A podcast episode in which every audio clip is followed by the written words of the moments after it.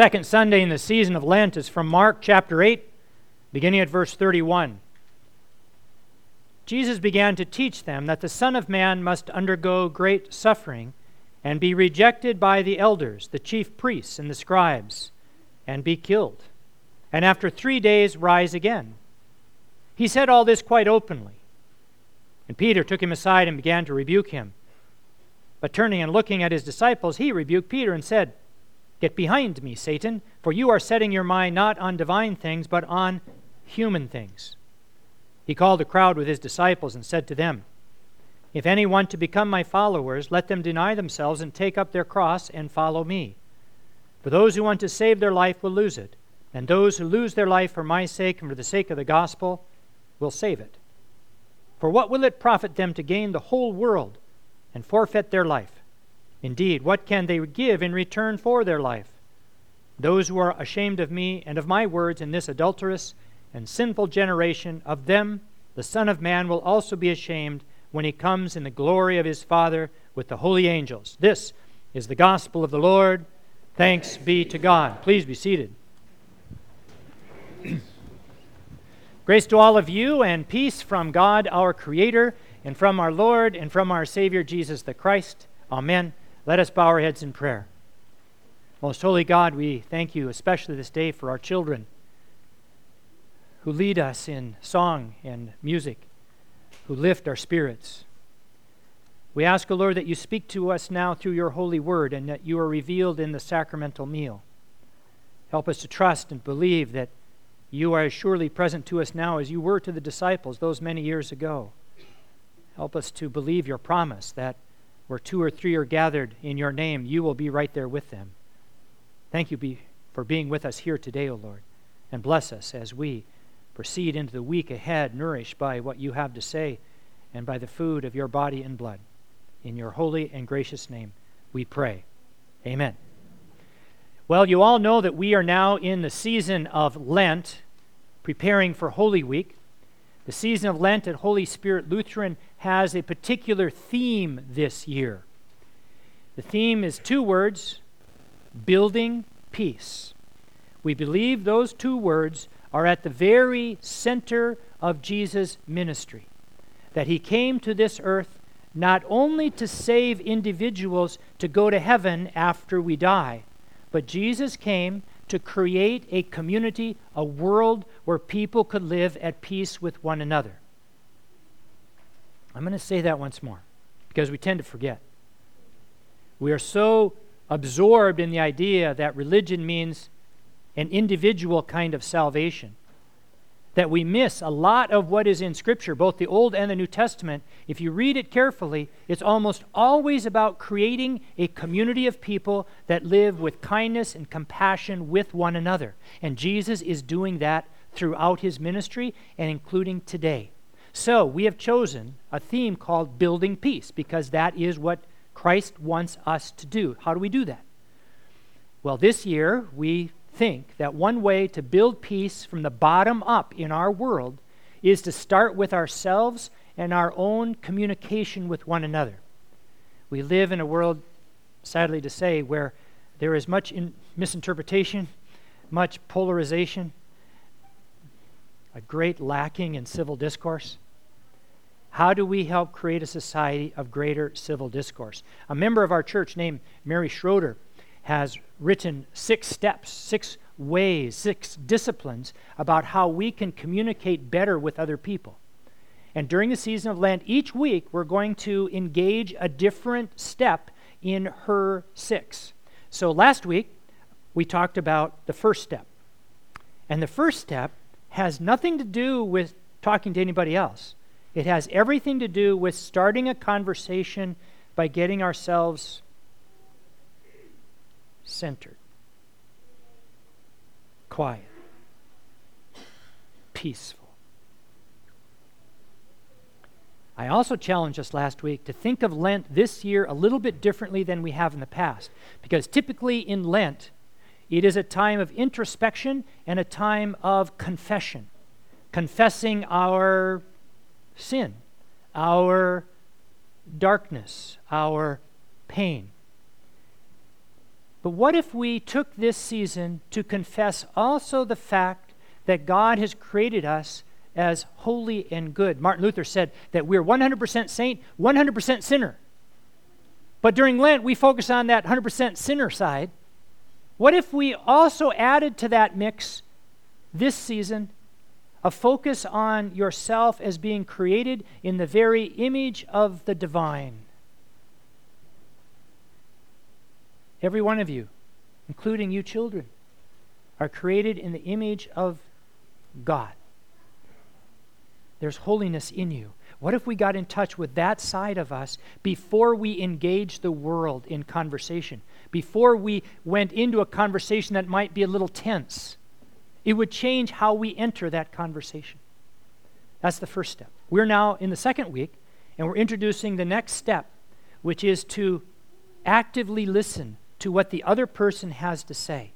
So we don't start with talking, we start with listening.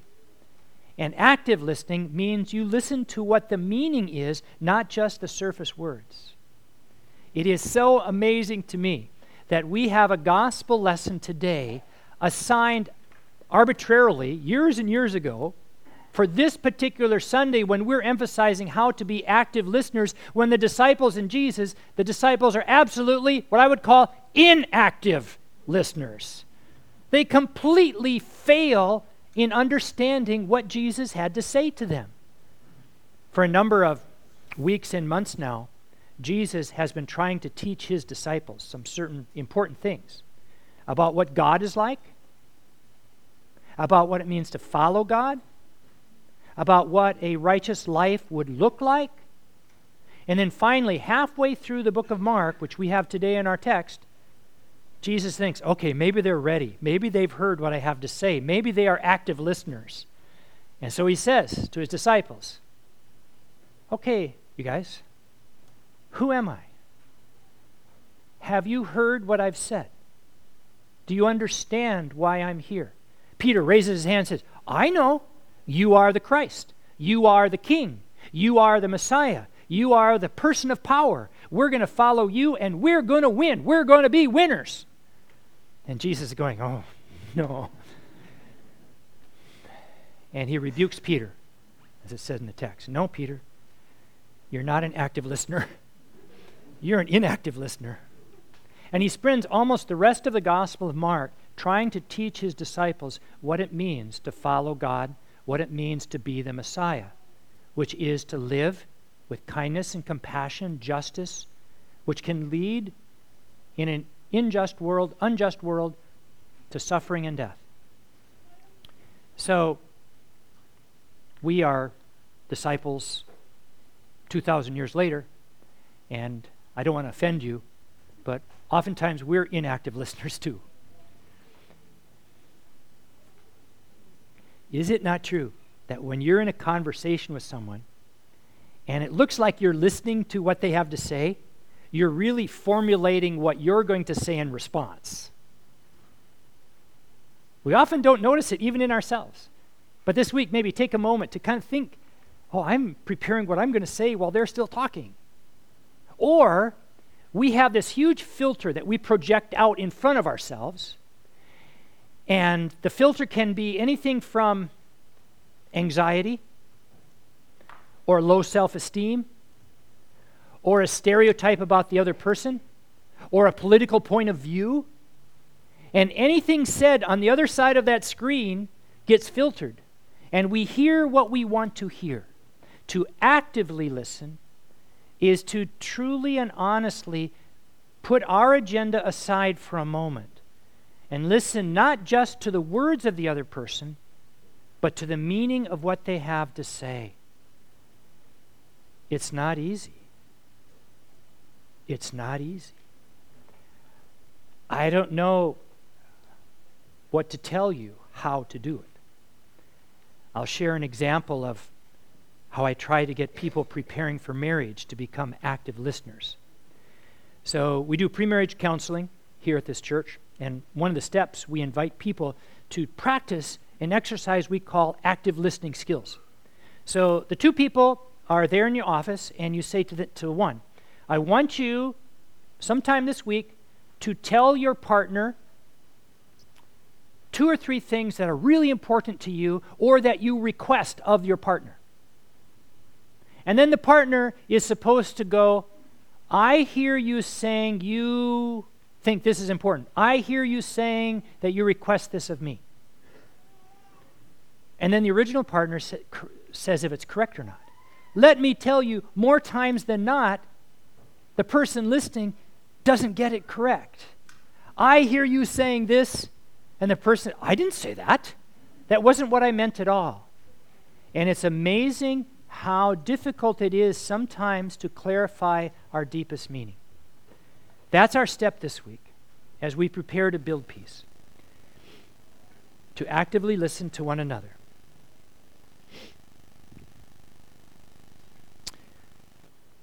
I was going to stop the sermon right there. As our big task is to promote civil discourse. But then I got thinking about, you know, sometimes we don't listen to God's voice around us, too. That God is speaking to us in various ways, quiet ways, like you guys today playing the bells. It felt like God and the angels were speaking to us. I have a little story to tell you. It's from a book published by our church. Pastor Larry Morris organized some of the authors and writers from our church to create this book. And there's a little story in here about a waiter who actually, I think, is an active listener. So see how well he does listening for the voice of the divine in this ordinary setting. Do you want to go to Rome right now? Yeah? Eight o'clock didn't want to go to Rome, but you guys want to go to Rome? Okay. So we're in Rome. Here we are. A still small voice written by Doug Miller. It was a quiet afternoon around the piazza in the front of the Pantheon in Rome. The sun had finished painting the buildings on the east side in pastels as it set. Lights were coming on, and people were in transition from day to night. We were sitting at our favorite outdoor restaurant near where the movie Roman Holiday was filmed. Only people with gray hair remember that movie. A glass of wine and some bread were put in front of us as we watched the passing scene. It was, and always is, magical at that time of day. The world seems to hold its breath as people quietly situate themselves for the evening. At the corner, of the outside seating for that restaurant nearest the fountain, a little girl stood up and she began singing. She was 11, maybe 12. She had a white dress on. She had a confident but not a very commanding voice. It was pure and clear, however. She finished her song and no one seemed to notice except our waiter, who was electrified. He rushed down to the girl and her father. He instructed her, the little girl, to stand up on a chair, and he positioned her and fervently pleaded with her to sing again. He started waving his arms in front of her as if uh, conducting her and getting her started. Now, of course, she was the center of attention, and she was nervous, but she sang. Haltingly at first, her voice came over the restaurant crowd like a gentle breeze, and everyone stopped talking and focused on the song. There were gentle murmurings, Bravo, Bella, her voice gathered strength as the crowd focused. She was singing, Don't Cry for Me, Argentina. And as more confidence came over her, she was belting out the song. And everyone, all the patrons seemed to notice. And now the whole piazza, everyone walking by, stopped. Everyone came to a halt. As she finished, the entire restaurant, perhaps 75 people, plus the crowd, applauded. The waiter liberated some nearby flowers and ceremoniously presented them to the girl. More applause. She bowed. She had that look on her face that performers get when they know they've done something special a look of gratitude and confidence and relief. I then looked back to where the girl was standing on the chair and saw that she was gone. She had melted away into the gathering. I never got her name nor heard the song again, but always remember her still small voice floating over us like the fragrance of some long forgotten flower. I submit to you that the voice of God comes to us in a still small way that we can often miss if our agenda is too packed, if our filter is too strong. Not only coming to us from the people we have conversations with, but from God through people like our children. help us during this season of Lent to create civil discourse so that we might build a community of Christ of peace, compassion, justice. Center oneself. Know you are a child of God. Be an active listener in the week ahead. Amen. A moment for silence.